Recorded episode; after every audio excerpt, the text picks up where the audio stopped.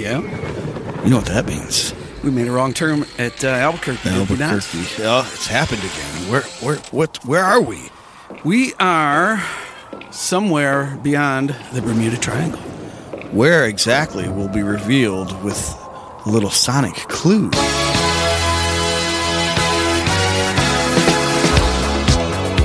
So yes, Yeah. we, we are once again out of the safe harbors of yacht rock, or are we?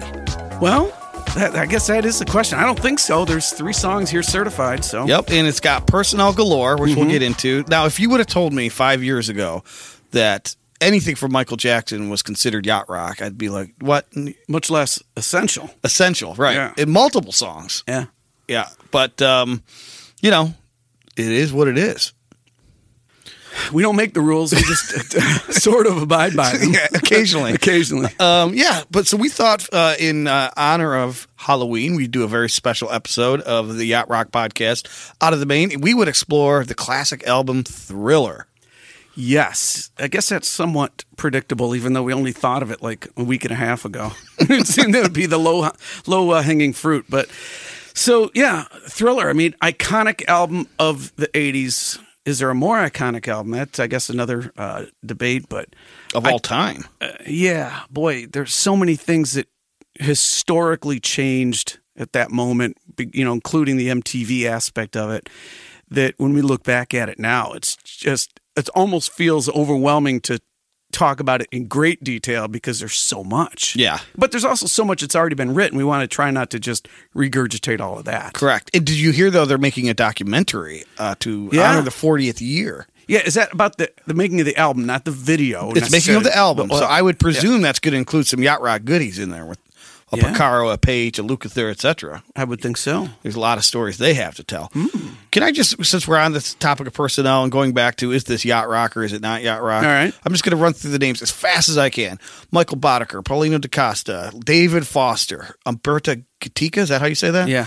The uh, I'll just call them the Jerry Hey Horn guys. Um, James Ingram, uh, Paul Jackson Jr., Louis Johnson on bass, of course Quincy producing, which we'll get to. Steve Lukather, uh, David Paich, Dean Parks, Greg Phillinganes, Jeff Porcaro, Steve Porcaro, Pickle Pickle Pickle Pecker Picaros, Picaros, yes. um, Rod Temperton. Uh, and we could go on and on and on, but we will. So, but I mean, you look at that going back to now that we know what yacht rock is.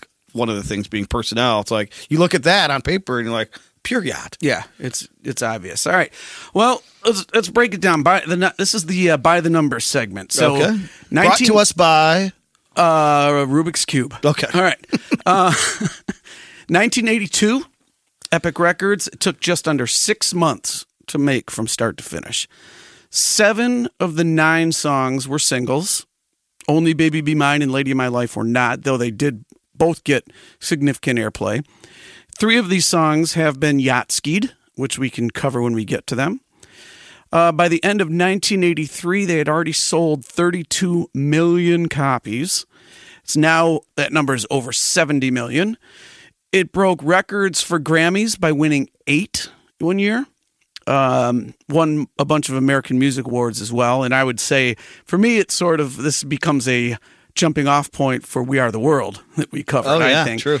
Uh, there were 30 songs overall that were part of the overall pool for hmm. recording that they ended up picking these nine from.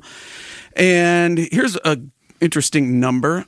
Apparently, there's a rumor that fans thought the UPC code on the record was Michael Jackson's home phone number oh and started calling it. Apparently, it led to some hair studio in Washington, uh, as in the state of Washington. Um. And they were getting like 50 plus phone calls per day. So that's the final number 50 phone calls per day. Wow. Interesting. That is- now, would that be more or less phone calls than 867 5309 received? Uh, probably less. Yeah, probably I would less. guess. Okay. You know, this just How about me, 777 9311? that probably had a far fewer. Okay. In Minneapolis, I probably had a lot. All right. Uh, going back to Thriller, we are going to go back to that, right? So this was just for my own personal, like, contextual. This was the first album I ever bought that Mm. was my own money and said, this is my album.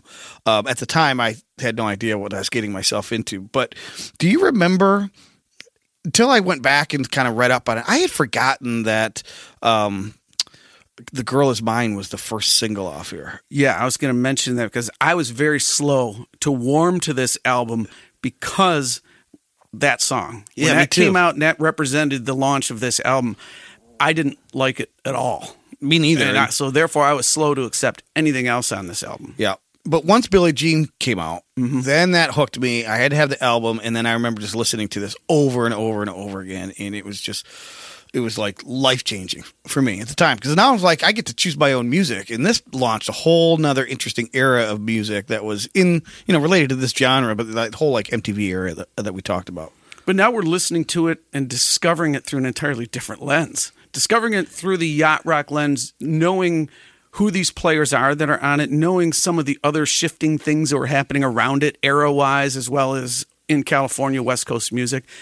It's almost like learning it all new again for me. For me, it totally was because I was 12 years old, appreciating the hooks, Yeah. right, and stuff, and I was, you know, getting into the grooves, but I had no idea anything about music. That what little I know now, I did not know then. But now I'm listening to it. For one, did you listen to it when you did your little study? Did you listen to it in headphones? Yes. Oh my God, is that Yep. an experience? It made all the difference in the world. I don't think I ever really had, at least not in a uh, a listening where I'm paying attention. You know, I, mean, I may have had it on or songs come on when you're running or whatever, but to actually sit down and listen with my best set of headphones on, yes, Yeah. and I have some actual observations that I only noticed because of the headphones. Me too. Um, but that would be my recommendation. I don't care how many times you've heard this album. If you haven't heard it, it with headphones on, Right. you haven't heard it yet. Right. Which I just I know you're going to get into the specific things, but I wanted to draw a correlation again back to yacht rock when we talked about the album Aja, Steely Dan. Mm-hmm. We talked about the brilliance of the recording and engineering, in part being all the space that you can sort of hear and not hear, the differentiation between sounds and instruments, and nothing felt like it was overwhelming you. And I got that exact same impression listening to this album on phones. Yeah, I think there's a lot more going on on this album, but I don't think it sounds cluttered. No. I mean, especially when in the headphones and you hear left and right, it's a lot easier for you to pick out all the different little ditty things that Michael's doing vocally. Correct. And he's filling a lot of space with that, but they're all, again, it's that use of like tiny little things that we like to call ear candy or whatever. There's nothing big and overwhelming taking over. It's just little things that sort of prick your ear and then, you know, and then move Yes. away. And like you said, a lot of options to consider, you know, audibly or Yeah. au- audit- what's the word I'm looking for? Right. Sound wise. Yeah. Yeah. Because there's little like little accents here and there. And I was going to ask you just real quick because I'm interested. But, you know, as a mixer, when you're mixing things, you can pan things all the way to the left, you can pan things all the way to the right, and there's a full spectrum all the way in between. Mm-hmm. And you've told me that certain guys or gals who are, are mixers are either a center, left, or right guy. Right. Is, did you hear any of that? Is Quincy that? I wouldn't imagine he would be that kind of guy, but I I heard things so hard to the left, it's so hard to the right going on at the same time, and they're playing off each other, and it's like, whoa.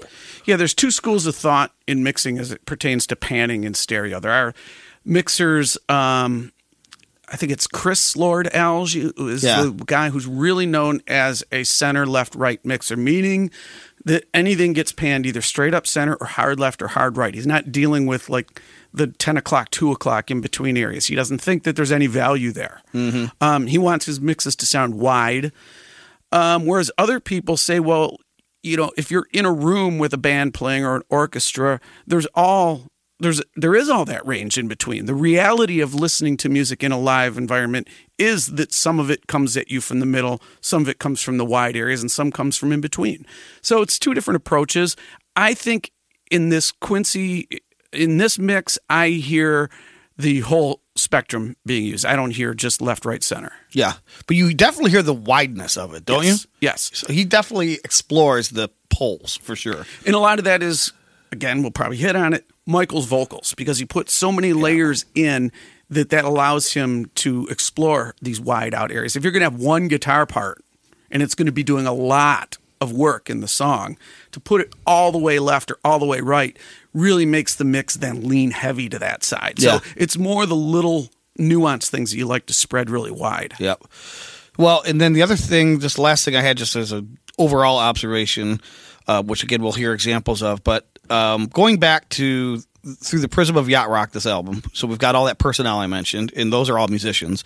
But we've also got a time in 1982 where the yacht's about to sink, and mm-hmm. people are exploring all this new technology, synths, drum programming. What I thought was really interesting because we've talked so many times about how Quincy wanted this record to be on every radio format up and down the dial, mm-hmm. is how he blends all that stuff.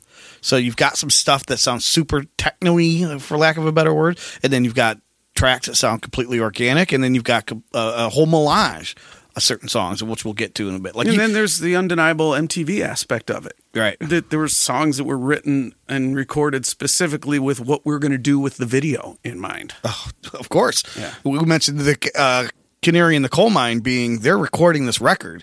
Quincy was trying to get Michael to focus on recording the record. He's outside in the booth practicing the dance steps that he's going to choreograph the music video to. We're like, Specifically for Billie Jean is the main one. yeah. Yeah. Yep. Yep. So he was thinking visually back then. Well, should we? uh Can I say dive gonna in? say Is dive this- in is again? this- yeah, right. Oh, is the bell broken? Check How about the bell. set sail? Ooh, set Uh, sail. uh, I right. got it Well, working. Okay, good. All right, I don't know how much we'll need that bell, but let's see. So, uh, track one, they started something with "Wanna Be Starting Something." Yeah, and you said that it was what uh, Billie Jean that grabbed you and brought you into this album. Yes. Yeah, for me it was want to be starting something. When I heard this groove,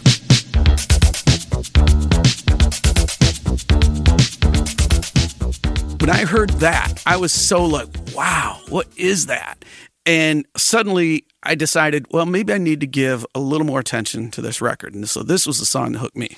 I thought it was interesting. Now, obviously, when the song is was titled "Wanna Be Starting Something," it lends itself to being the opening track. Yeah. but I thought it was interesting that they chose this song to lead the album off because of so much synth heavy program sound, and it kind of belies what the rest of the record holds. But and it's sort of a repetitive groove, but you really dug on it. What was so different that you thought was so unique?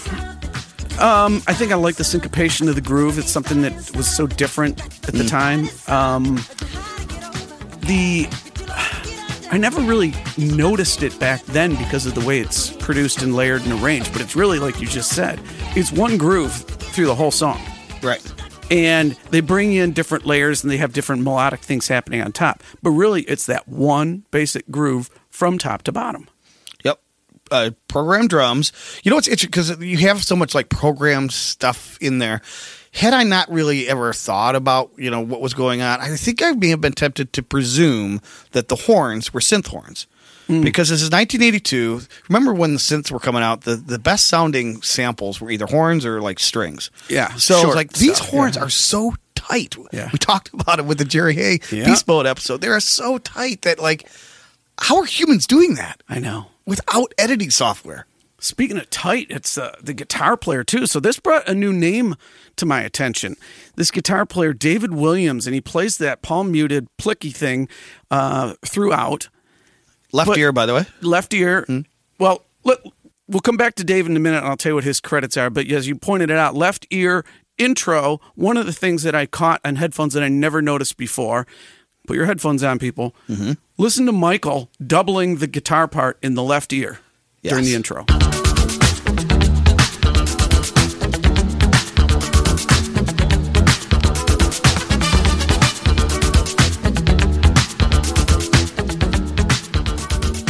Yeah, so um, Can I add one little thing before you talk about David Williams? Okay. Can we fast forward to three minutes, 25 seconds? Because then David Williams decides to harmonize that left ear guitar part. And he, then he harmonizes the palm mutes the whole rest of the way. So Ah. 325, listen to your left ear again.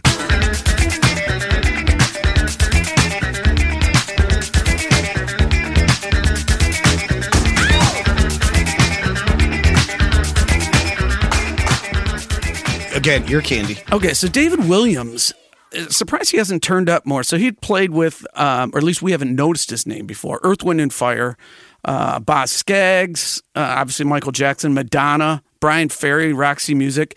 He was also part of the backup band for The Temptations. Uh, and here's.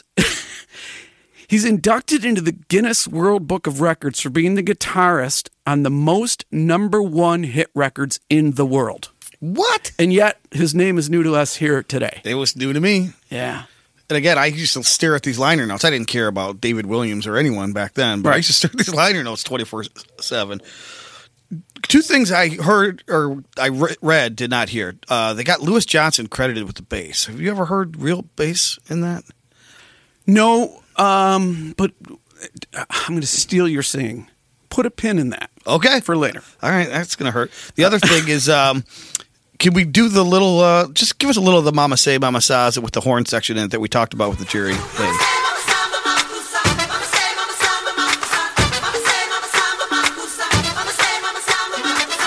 Now, Yeah.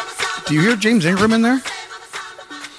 Well, specifically, no. Me neither, but he's credited as backup vocals. So yeah, did you know that Michael got sued for that section of the song? no way. Yeah, By apparently for what? they well they reached an out of court settlement. It was um apparently it was lifted very closely from a song uh, by let's see this musician's name is Manu Dibango D I B A N G O a song called Soul Makossa 1972 and it was sung in the uh, Cameroonian language called Douala. And so the Mama Say Mama Samba Makusa was some sort of variation on that, close enough that he brought the lawsuit against Michael and they settled out of court. I think that translates loosely to Does your mama know how to say moccasins? Wow. Uh, fun fact. Put a The pin in is, that. the answer well. is yes. Yeah. Okay. Uh, so that's track one. So Yep. to me, it's like, all right, they've established an interesting tone. Yep. Again, going back to Aja, they've established that this is going to be very clean, pristine recording with lots of space, lots of ear candy, uh, but mostly so far, what I, again I would call electronic style Yes, very much. And then they move on to track two, which is the certified, Yacht Rock certified, Baby Be Mine. Yep. 89.0 on Yeah. the scale. Very, very high rating. Just below essential, right? Is essential 90 and above, I think? I think it's 85. I'm not an All right. expert, as All you right, may know, right. but I, I believe it is essential. But let's, since we're going to start on this one, just listen to this opening drum fill. Because listen to the sound of the drums, and then when the groove kicks in, they're entirely different sound, which makes me think this was a live drum fill lifted from somewhere else, edited to the front of this, because all the rest is drum machine. Here we go.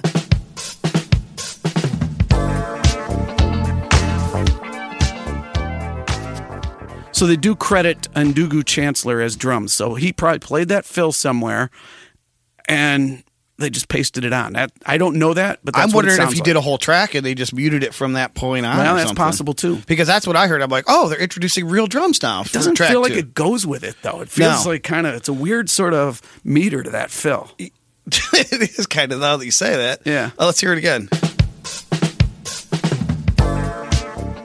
yeah. Uh, and then you get that real, like, um, real synthy bass. Yeah. So who do we think they've got?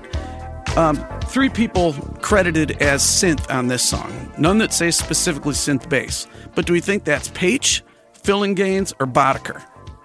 I'm going to guess Paich only because of we talked about his prowess on synth bass. But Phillinganes is no slouch in that area either. I know. I would have reflectively two months ago said Phil Gaines, Yeah. but after seeing the whole thing about Turn Your Love Around with Paich playing it on the mini moog, right? yeah. Um, now I'm inclined to say Paich as well. Yeah.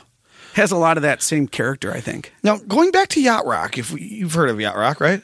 Uh, There's podcasts galore on this topic. Um, Yes. Certified at 89.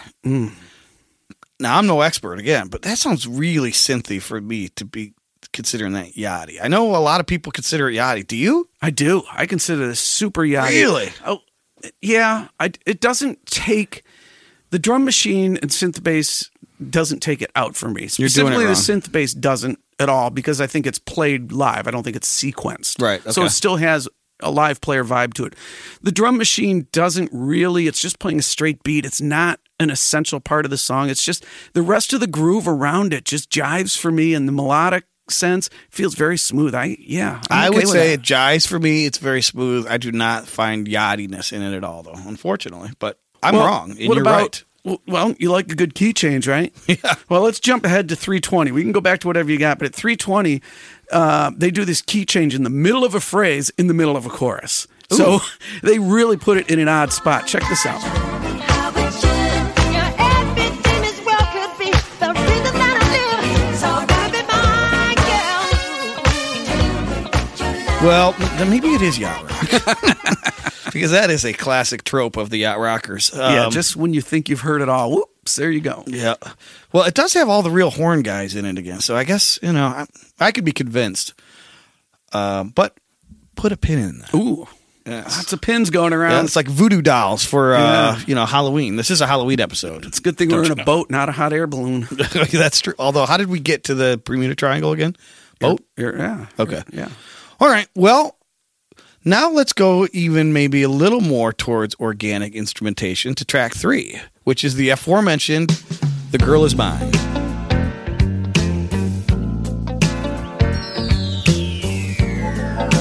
Yeah, with McCartney, of course, written by Michael. 75.75 on the scale. And this was the actual, the, the first song they even recorded.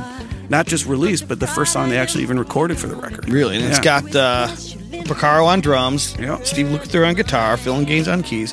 This is a song going back to what I said at the beginning that five years ago you say the Girl's mine. Oh, that's a yacht rock song. I would be like, what? You, what are you talking about? Of course, I'm being indoctrinated by Sirius, so Mm-hmm. they would never play the Girl's mine.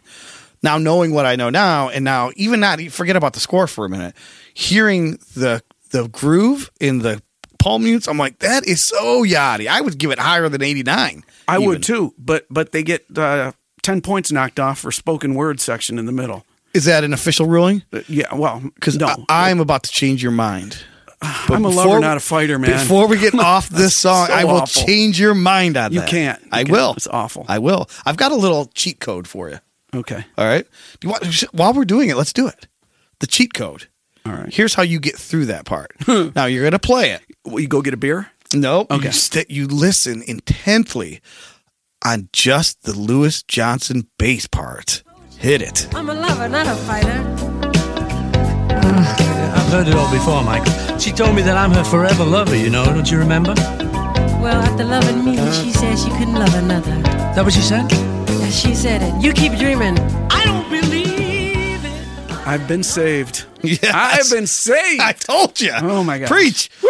Yep. All right. Now you can now you can stomach that song because you don't even have to hear the stupid. That is. The I'm still a lover, thing. not a fighter. Yeah. Well, I'm going to be a fighter, but a lover of the song. Now it's so funny. I hated the song before. Yeah, and now I love it. And I appreciate the the combo of Michael and McCartney. I think that that, that part of it works. yeah. Yeah. Well, I got some personnel question for you Okay. 'cause maybe you know the answer. I was just looking at uh assigning personnel to various tracks and not like a hey here's who played what on every track so Same. i've got david foster's on this tune but so is david Paich and then i've got lukather on guitar but also dean parks i'm trying to figure out who's playing what and who's doing what do you know Uh, I know on the notes that I have is that Paich is listed on piano and Foster on synthesizer. So Okay. I can answer that one. But in terms of the guitars, I couldn't tell you which one is. Because remember we talked about the palm mutes and we we went through dean parks jay graydon and steve lukather and they all have their distinct styles and i can't tell who's who on this one I know because that main palm mute part could e- it falls into the strong points of both Yes. Parks and Lukather. Yep. But something in me is telling me leaning Parks. I don't know me why. too, and I don't Okay. know why. Right. But somebody uh, educate us. yeah. Um, what else is I going to mention on this? I do have a little uh, piece of ear candy that I'm dying to share with you. All right. All right, I want to go back to the Rosanna episode. That's a while back. Yeah. yeah, we talked, we deconstructed all the various isolated tracks. Yeah. and there was a cool little drum fill in Rosanna where you're kind of coming out of the first chorus and then back into the second verse. Mm-hmm. And play that if you don't mind.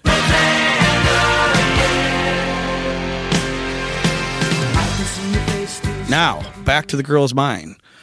A little turnaround up at two minutes and 45 seconds. It's not the exact same thing, but it is the exact same drummer. Tell me if this is a little bit reminiscent. Don't waste your time. Close. Even Porcaro has his pet fills. Oh, yeah. But that is, it's like the exact same fill as the intro to Rosanna as well. Yep. Again, yachtier than you thought. Well, uh, shall we move on to the reason that we're here in the first place? That's the reason for the season, actually. Yeah. Um, in large part, it is like the reason for the season, and that is closing side one with the classic thriller.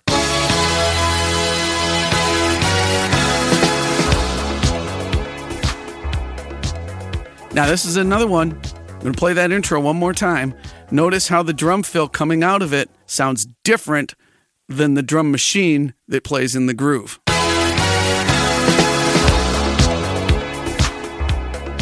So it makes me wonder, though. uh, One of the things that's credited in terms of um, gear on on this album is the emulator, which was a sampling keyboard, the synclavier, which was also a sampling keyboard, and then I wonder if Wendel was involved. But either way, those drum sounds, that snare fill is entirely different than the sound of the rest of the song. Interesting. Sounds like drum sampled drum fill into drum machine.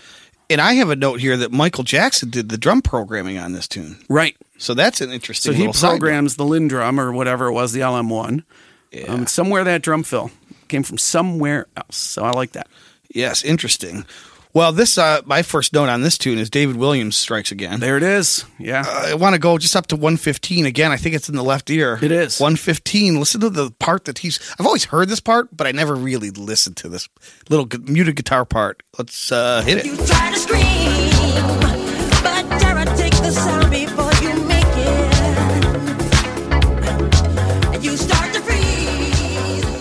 Dave Williams, my new favorite. Has he dethroned uh, Dann Huff? Ooh. Because he was your he was my new favorite Yeah. still recently. But I agree with you. I got to hear more of his stuff. So the bass is credited as, I believe, both keyboard bass and real bass, even though it sounds just like keyboard bass to me. Is that That's right? all I hear too. Yeah. Yeah. I thought it was interesting. So that uh, if, if you don't know, Rod Temperton is actually the writer of the song. Correct. Um, he wanted to call it Starlight or Midnight Something- Man or something. Yeah, yeah. Um, but Thriller just kind of felt like it had more merchandising potential or whatever. And I think it was uh, so. Then Quincy brings in Vincent Price, and for some reason, I always thought that Vincent wrote that monologue. I thought I read that somewhere too that they gave him something and then he completely rewrote it. But, But I have a note here that Temperton wrote it in a taxi on the way to the recording studio, and then handed it to him. And Vincent did two takes, and it was done. Yeah, That's a different lore than I had heard. same. Um, what about the so just briefly on the video for this because you brought um, did you bring up the video on this? Anyway, it's almost impossible to Yeah, talk we have about to talk Thriller. about that. I have some notes on that. So five hundred thousand dollar budget, Huh. which seems low actually, but I guess at the time was a pretty big deal. This is. Do you feel like this is the or not the, but maybe a significant turning point in music videos where now we're telling these epic stories. Yes. You know, this was the one. Yeah, because other people followed with these extended videos. Like I remember um, uh, David Bowie's Blue, Blue Jean, Jean, video yeah. became the next real big one. Um, but it's kind of funny that they actually booked a theater, um, ran the Thriller video in a theater in California just so it would qualify for an Oscar nomination. really? yeah. Obviously did not win, said Oscar. I don't know. I don't know. But then there's also the um the movie Return of the Living Dead Part 2, like Oh, yeah. 1988 and there's a uh, zombie in there that's dressed like Michael Jackson. He's got the jacket on and everything. I wanted that jacket so bad. Oh, I would have settled for the torn up one that he was a zombie. Absolutely. that Um, might even be better. Yep. And then, do you know? Because we're talking audio tape. It just occurred to me. So that extended version that they did for the music video, where it's just this long thing, and they've got the choreographed, uh, you know, huge zombie dance or whatever. What would they have done to like extend that loop? Would it have just been a tape thing that they had to run through? And do you know any Well, tricks there were that? there were two different ways that they were doing that back then. In some cases, you were mixing it with vocals, and then you'd create an instrumental, so that later on you could cut in instrumental sections. Um, but also the other way, because I remember seeing an interview with Duran Duran, and they talked about like when they were cutting Rio and Hungry Like Wolf, Girls on Film, that they would cut because they're playing you know real instruments. They would cut like a ten minute version of that Yeah. and then cut the actual final version down from there because it was the drummer talking about how difficult the beat was not so much that for four minutes but to keep up the speed of what he had to do like on girls on film for 10 minutes Oh my god! And I know that bass part is very complex, and so to do that for ten minutes, you can always punch that in a lot harder to punch drums That's in true. You can fix, punch it in. you know. But even, I mean, was it easy to punch stuff in back then? I guess. so there were two schools Yeah. there was the uh you know like i said mix it in instrumental and cut later or make the extended version and cut stuff down that's what prince did he made his songs extra long like for purple rain the extended let's go crazy that's why we'd always have different stuff in there different guitar parts a piano solo whatever because he wrote it that long and then cut it down from there. So would you uh, behoove yourself to, if you're going to do that, not the way Duran Duran did it, and actually use a drum machine with a sequencer so that everything is kind of, you know, everything stays on time, Locked, and then you, yeah. you locked it in. So when you got to make the cuts, it's a lot easier. So I'm sure Duran Duran was playing to a, a click too because they had all that playing to a stuff. click, but that's different than a sequencer just doing it for you, True. you. Yeah, True. Yep. All right. Well, that is the end of side one. The door slams on side one, does it not? It Quite does, literally. Yes. Another day is here, and you're ready for it. What to wear? Check. Breakfast, lunch, and dinner? Check. Planning for what's next and how to save for it? That's where Bank of America can help. For your financial to-dos, Bank of America has experts ready to help get you closer to your goals. Get started at one of our local financial centers or 24-7 in our mobile banking app. Find a location near you at bankofamerica.com slash talk to us. What would you like the power to do? Mobile banking requires downloading the app and is only available for select devices. Message and data rates may apply. Bank of America and a member FDIC. And then we start with side two, a song that you may have heard of, um, which is interesting in its, uh, well, just it's interesting in so many ways because of what they were trying to do with the song to get it on rock radio. But of course, we're talking about Beat It. And that sound, that first of all, that sound at the beginning, that was like a, it was a preset standard sound in that synclavier that came out then. And super expensive keyboard. Not every studio had them. And it was just one of those things where they were dialing through presets. They hit that and go, oh, this sounds so cool. Let's use that. And then forever going forward, no one can ever use that sound Yeah. anymore because it becomes so iconic that all you're doing is regurgitating beat it. But, you know, to It- be, you got to be first. Exactly. Well, I like how this song starts. Aside from that, it starts with what I'm going to describe as that Casio keyboard kind of drums. Yeah, it's probably an 808. Eight- yeah. Is it what is that Casio 808 or No, that would have been a uh, Roland Roland 808. 808. No, so I'm wondering if the demo was originally striped with that Ah. all the way down, and then they built on top of it. And listen to the stark difference though when the, the bass and the guitar kicks in and then the real drums kicks in. It just it takes it to a whole new depth.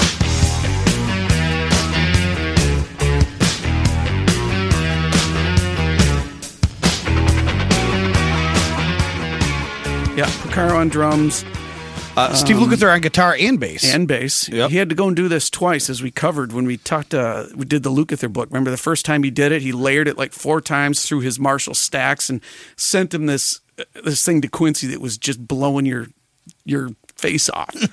and Quincy had to send it back. and Say, I like the idea, but can we dial back on the distortion a little bit? because he wants it to be on pop radio and that. and rock radio and black radio, as they called it at the time. Do you remember? Did this song get play on rock radio in our market? Like, was Riff playing it? Probably not. The only thing I would think Eddie Van Halen would justify an appearance on rock radio, even against the you know amongst the burnouts. I bet they would accept it. Supposedly, uh, Quincy Jones told a reporter, an interview he did for the Telegraph, London Telegraph, back that um, he was inspired by My Sharona. Oh, really? Supposedly, he wanted a black version of Ah. that. Well, I know we've already gone over this, but I think if anyone hadn't listened to prior episodes, hadn't read the Steve Lukather book, it doesn't know the story about the Eddie Van Halen solo. Let's just cover that quickly. So I think it's interesting. So they decide that they're going to bring in Eddie Van Halen to do the solo. They sent him the tape Yes. and say, go for it. And Well, the solo section that they had mapped out was just over one chord. It was just vamping that one chord, and they wanted him to just go nuts over that. Well, Eddie was not really inspired by that. He wanted there to be some more chord motion underneath that would lend him then to more melodic ideas or more stuff. So they took the tape that was sent to them eh, which had time code striped on it. And time code is a linear digital track that allows other machines to read that time code and synchronize with it. Mm-hmm. And once that gets code gets interrupted in any way, other machines can no longer sync to it. They just lose connection. Well, the uh, apparently Donn Landee, who was the engineer working with Eddie Van Halen, said, uh, "You know, Eddie, what do you want me to do?" And he said, "I want you to cut the verse section into the section where I'm supposed to play my solo." So they just cut the 24 track tape, thereby cutting the uh, sync track, and to create the arrangement that. Uh, that Eddie wanted to play over. So once they get that back to Quincy, now he's got a tape that has Eddie's solo on it. Supposedly, for some strange reason, they say it had Michael's original lead vocal on it, which is I don't understand why that would be. But now you got Eddie's solo, but it no longer lines up with any of the other stuff they already had because he had cut this synchronization. The one thing they used to sync things back up got cut. even the master himself, Quincy's like, I don't know what to do. And who did he hand it off to? Luke. Yeah. Luke. I think, yeah, Lukather. I think he said, "Here, go fix this." Yeah, and Luke's like, what? What do I know about it? And I think he calls Paich. He calls Paich, yes. what do we do? So somehow they figured out how to stitch it all back together, and it was yeah. brilliant. uh, Well, Jeff Porcaro got involved, and Ah. they, they played down what they had, and Jeff listened in his ears and played a click track with like sticks. Oh, that's right. So the drums hadn't been recorded yet. So this is just probably that demo with the drum machine and all that. So so Jeff, in order to play drums, had to go through the whole thing, play a click track down with his sticks, so then he could go back and play along with the man-made click track that he had laid down. Oh, my So the whole thing got reverse engineered based on Eddie's solo. yeah. and uh, the Toto guys get far too little credit for saving that song, making that song, and everyone knows all about Eddie. Oh, it's worse than that because yeah, he wa- uh, Luke wasn't even uh, involved in the um, It won record of the year, yeah. and he wasn't invited on stage On to stage accept for the award. Oh man, yeah, it wasn't uh, even mentioned apparently. No, that's nice. Yeah. Well, that's sort of the story of Toto's life, isn't it? It's like they are so underappreciated. Kind of sums it up. Yep.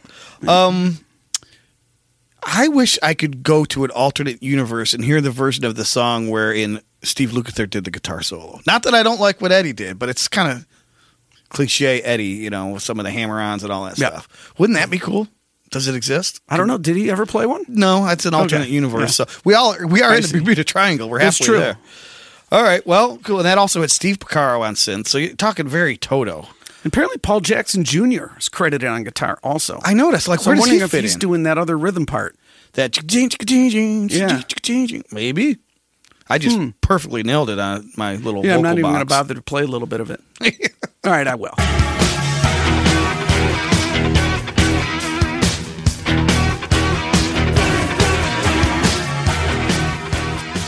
All right, That- now that we that's know a little about. better Yeah, than what yeah, I do. Okay.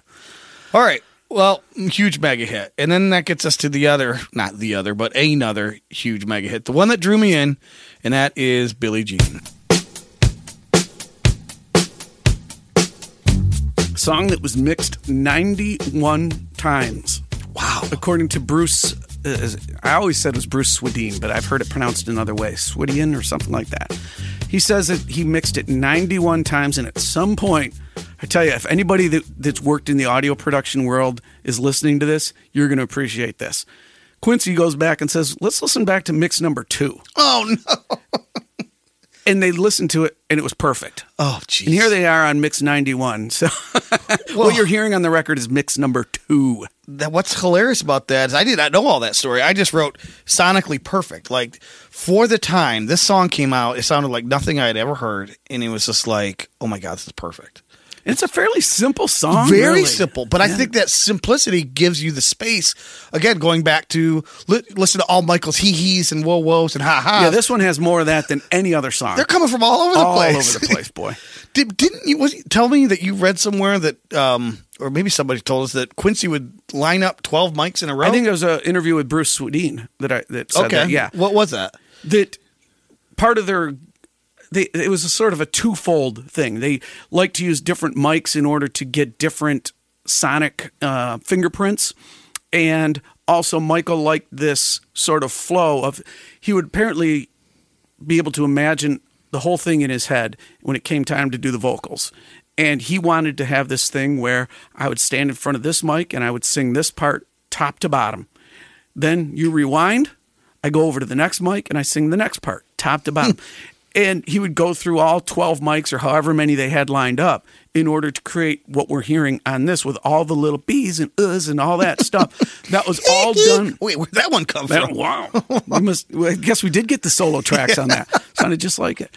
But uh. that's how how they did that. So you can hear going back to why you want to listen on headphones is that you can hear him doing those little noises, those e's and b's and ba and all that stuff. And then when it gets to the chorus, all those voices start singing harmony.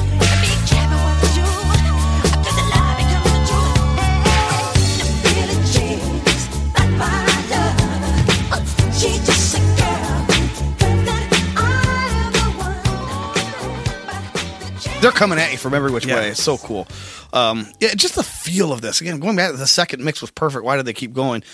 The feel I thought was accentuated or complemented perfectly by the feel of the video. You go back and look at it now, and it's Mm-hmm. kind of silly, maybe cheesy, but that video just kind of had that same sort of coldness to it or something that was part of the uh, thematically the song and the sound of the song. Um, but I remember the video is I would obsess with. Remember he was he would be stepping on those cement blocks. Yeah. I would obsess over it because he would step on one and it wouldn't light up. I'd Yeah. be, no, it's not perfect. They're faking it. Go back. There's a little fun task for you. It's amazing how much a song can groove with a straight drum beat and a pretty much a straight eighth note pattern bass part. Yeah. Now, granted, it's going up and down the scale and it's being accented certain ways, but it's not overly complicated yet. It's an amazing groove. I always presumed that. I agree with you. I presumed the bass to be synth because it's so robotic. it's both. Oh, it is both because yeah, the bassist uh, Louis Johnson did, did not use his Music Man. He did a, a Yamaha bass, maybe to get a completely synthy sounding tone out of it. But I can kind of hear both layers now that you mention that. Daryl Hall says that um, Michael Jackson approached him at the We Are the World recording and sort of told him that, yeah, I cribbed the bass line for that from uh, I Can't Go For That. No Can Do. Really? Oh, wow! Interesting little confessional there. Yeah, yeah. I gotta g- credit our new favorite, uh, our, our new uh, what is it, uh, fanboy. We are fanboys of this. David, I said that perfectly. Anyway, here's David Williams at mile marker 330 doing his thing.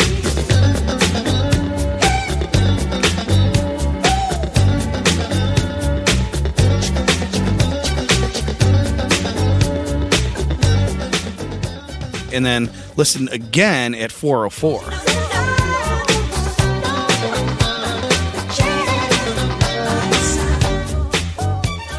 Funny, the note I was looking at only had uh, Dean Parks listed on guitar, but I, I would agree agree with you. I don't know where you got your notes, but that sounds a lot more like what I've come to know David Williams to do. Yeah, than me Dean too. Parks.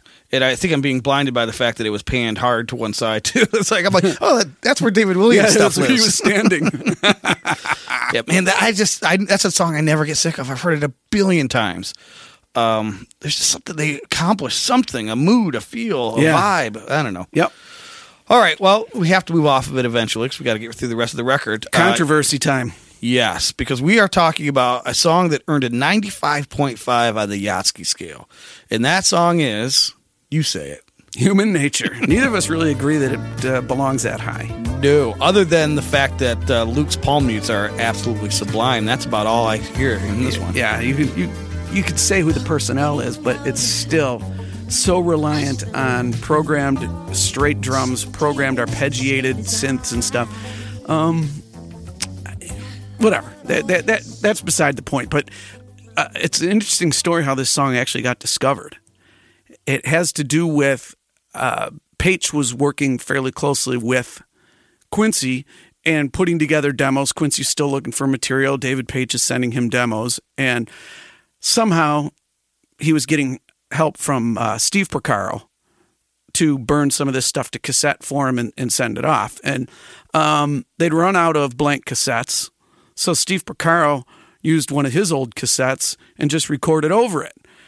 Put two songs on there. And when the second song ran out, apparently Quincy wasn't thrilled with either of them. All of a sudden, Human Nature starts playing because that's what was on the, That's what it had been recorded over. had been recorded over, and that was the song he wanted. Interesting. Well, it ended up being a big hit. I mean, Yeah, do you think it would have been a big hit if Toto recorded it? ooh, I bet I would have liked it a lot more. Think so? Uh, I wonder what that would have sounded like because obviously then it wouldn't have had Quincy. That's true. It's almost too soft for Toto, even But maybe that, that I'm being blinded by this version. So Mm-hmm. I never really liked the song. I hate to say it. I don't know how you feel about it. I like some of the stuff that the Toto cats are doing on it. I appreciate it more than I used to, but this was not my favorite off Yeah. the record for sure. Well, I guess we don't. Have, although this one was also there's a couple songs that were engineered by uh, that Umberto. Is it Gatica? Yep. And man, his stuff. The whole record sounds amazing, but I I feel like his stuff even stands out as even more crisp and lush and beautiful. He did Chicago 17. There you go. Ooh. Back to that.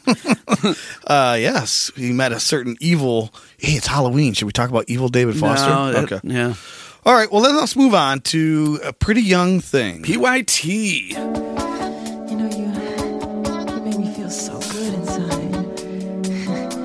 I've always wanted a girl just like you. Such a PYT.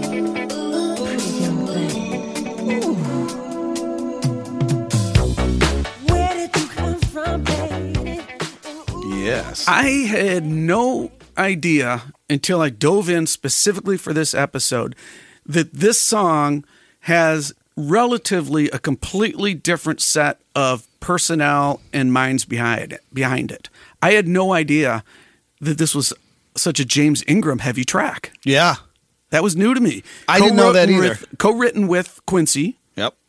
And who are the personnel that's so, so it's got that Chancler, Ndugu Chancler on drums again, right? Yeah, and we've got um, now here's the one that we're why we were putting a pin in it. Um, we do have Louis Johnson, Lewis Johnson credited as on electric bass, and we'll get to that. Oh, Paul yes, we Jackson will. Jr. But we got James Ingram on keys Aha. on the Porta Sound, which is a tiny little like battery operated keyboard, kind of like the size of the CZ 101. Oh, yeah. little laptop kind of computer. Is that where they put the bass? Because you don't get any synthier than this synth bass. it is synth. But then we get to the bridge section, and suddenly it's Louis Johnson bass solo time. That's the best part of the whole song. Let's just go there. Because it's another one of the things that a 12 year old Tom Nixon could never appreciate. And I don't even know if I really appreciated it until just this week when you hear all the slapping and popping from Louis under this part that you were like, oh, I was listening to the PYT part the whole time. Let's hit it.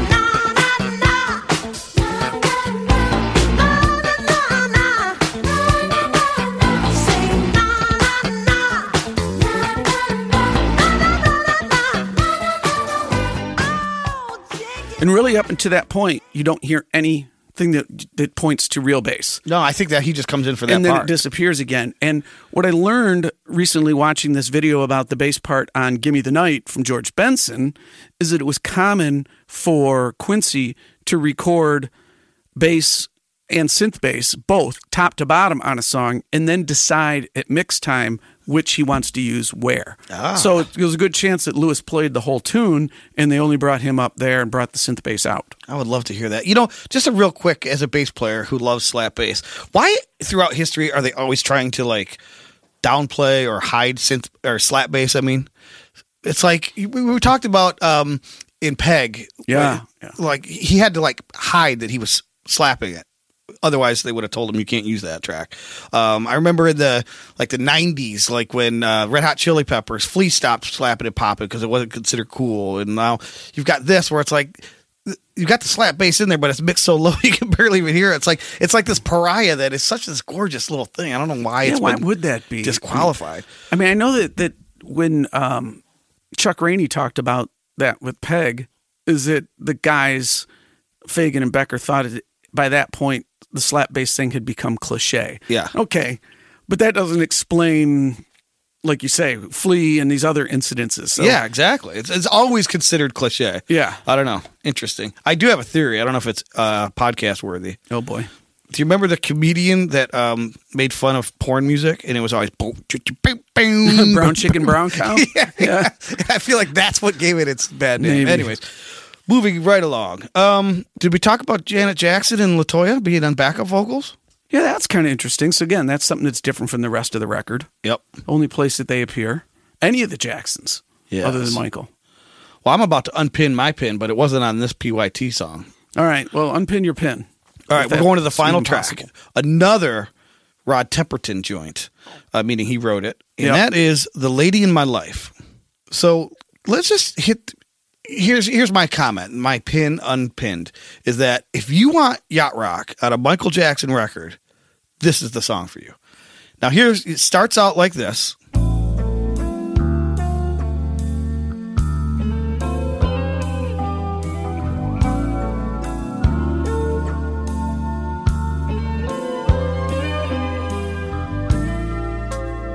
Very ballady, but to me, it's got this "Baby Come to Me" vibe. Yeah. Well, who sang "Baby Come to Me"? That would be James Ingram, sir. Who wrote "Baby Come to Me"? I believe that would be James Ingram, sir. No, Rod, Rod Temperton. Temperton? Yes, Sir, that would be Rod Temperton, sir. sir. Yes, I don't know who produced, but did Quincy produce? Yeah. yeah. So, Yeah. like, this is a yacht rock. If "Baby Come to Me" is a yacht rock song, this is a yacht rock song, even though it's ballady. Yeah, it starts off, um, but it does have more of a groove, more of a pulse than I really remembered. I remember this as just being the quiet ender of the album, but Me too. There's more going on there. Well, let's fast forward real quick to one minute thirty seconds and tell me this isn't starting to descend into yacht rock.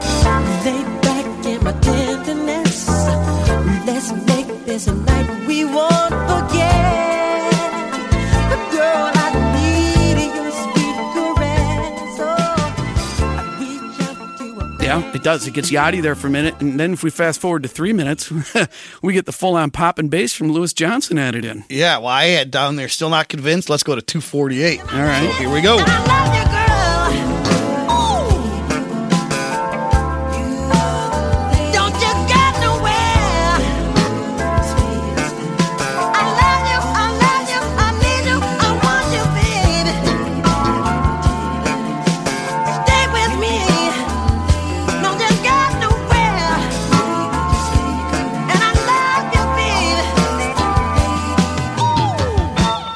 Should have had this one on our um, our yacht ballads, the the no wake zone list. This should have been on there. I totally forgot about the song. Yeah. Because I, at the time, like you said, I dismissed it. I got to this song at the end. I'm like, all right, I'm kind of tired of this.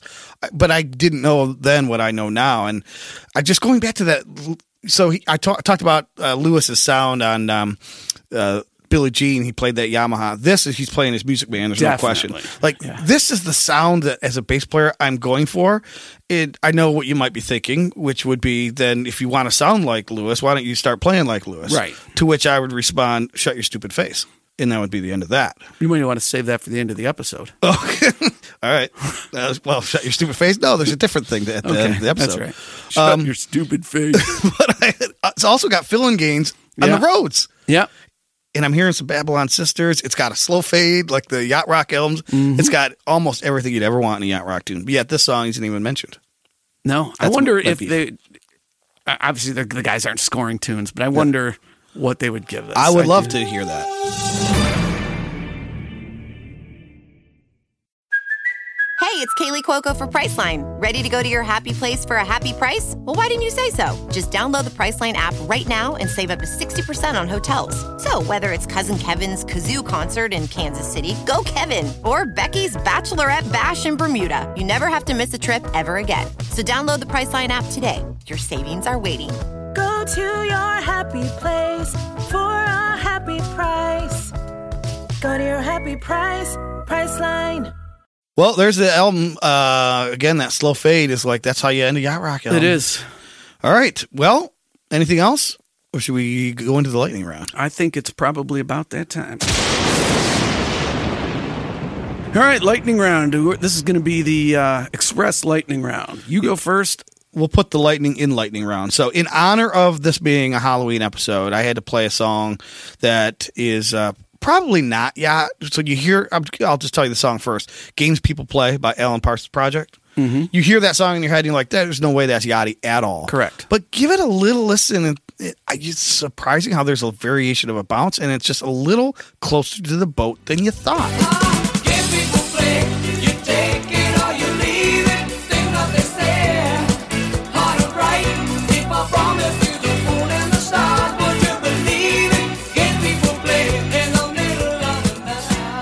Kind of in the area of Santana's "Hold On." I know I've Yes. used that before, but it's kind of in that. It area. is. It's like you know it's not yacht rock, but you're surprised that it's, it fits so well. So maybe this should be off the map. Anyway, You're right. it's by "Does It Float Your Boat," and that is a no from you.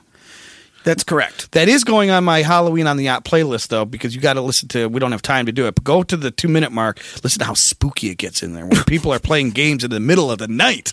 Oh That's my Halloween. gosh. All right, there you go. What do you got? Well, I uh, all three of mine are off the map. I decided to uh, since we're taking a diversion through the Bermuda Triangle, I'm going to take a diversion and go three off the map selections. And one, the first part is honoring sort of there was that whole period there, as I alluded to earlier, where Michael and McCartney were working closely together. So we had the, the Girl Is Mine. Um, they did Say Say Say, Yep. which was on the Pipes of Peace album, but apparently that was recorded. Pipes of Peace was 1983. It was recorded in like early 1981. It was intended for the Tug of War album, which was 1982.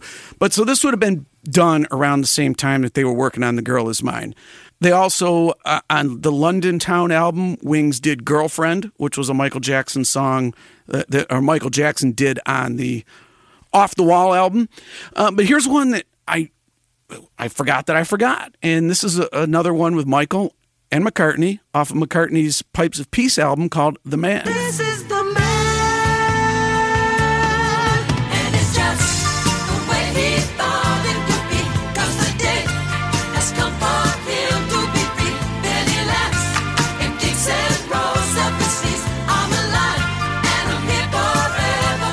Anyway, so that's a good one. I know that uh, I don't know if it was released as a single, but radio was kind of trying to play anything they could find that had Michael on it at the time. They were really going for that crossover thing back then, Yeah. weren't they? Because the, also the same year as Thriller, by the way, was uh, Ebony and Ivory with McCartney and Stevie, Wonder. Wonder. It's Yeah.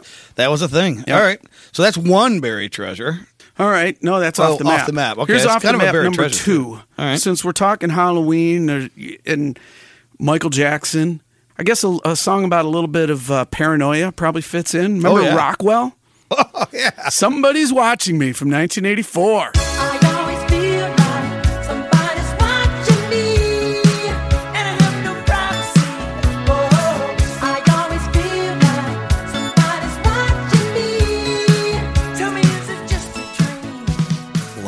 Should I put that on my Halloween on the yacht playlist? Oh, It's- yeah, oh, it- yeah. It's so not yachty. Somehow Rockwell was related to Berry Gordy from Motown Really? Records, and that's how he got the, the record deal. It's actually a good record. It really, really? is. Yeah. I love that too. And Michael's cameo on it's really nice. Yep. All right, well, I'm going to do this properly. My buried treasure is the aforementioned "Lady in My Life" because I had totally forgotten about it, and I totally think it's yacht rock. So let's go back to two minutes forty eight seconds and hear a little more yacht rock from Michael Jackson.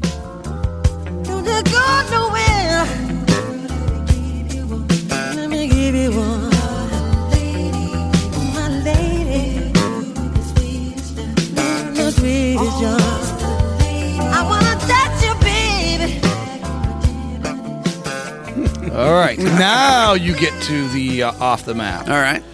Um, and my off the map is Sade.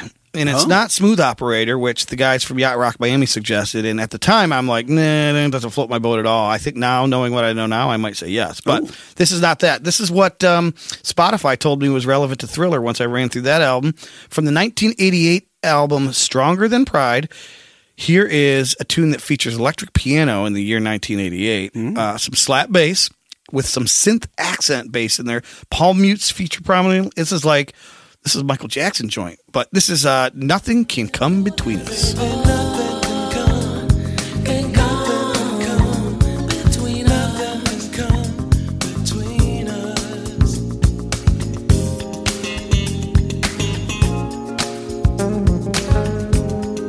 Off the map, but sonically it's relevant to today. I feel. Relative to today, as in today's episode, not today culturally. I would say both. Okay, all right. Yes. Well, I have one more off the map, if you can imagine.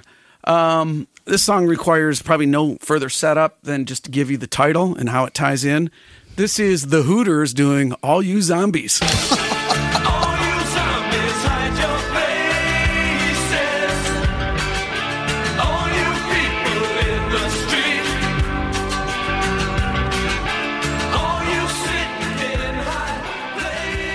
Yes, That, that one is not going on my Halloween on the Yacht playlist, but it is on my Halloween playlist. it ought to be. Yes, for Oh, sure. Sure, yeah. So, All right. Well, that's so it. next year, are we Yes. going to do what, like an Alice Cooper album or Ooh, we Kiss, could. Oh, yeah. Megadeth?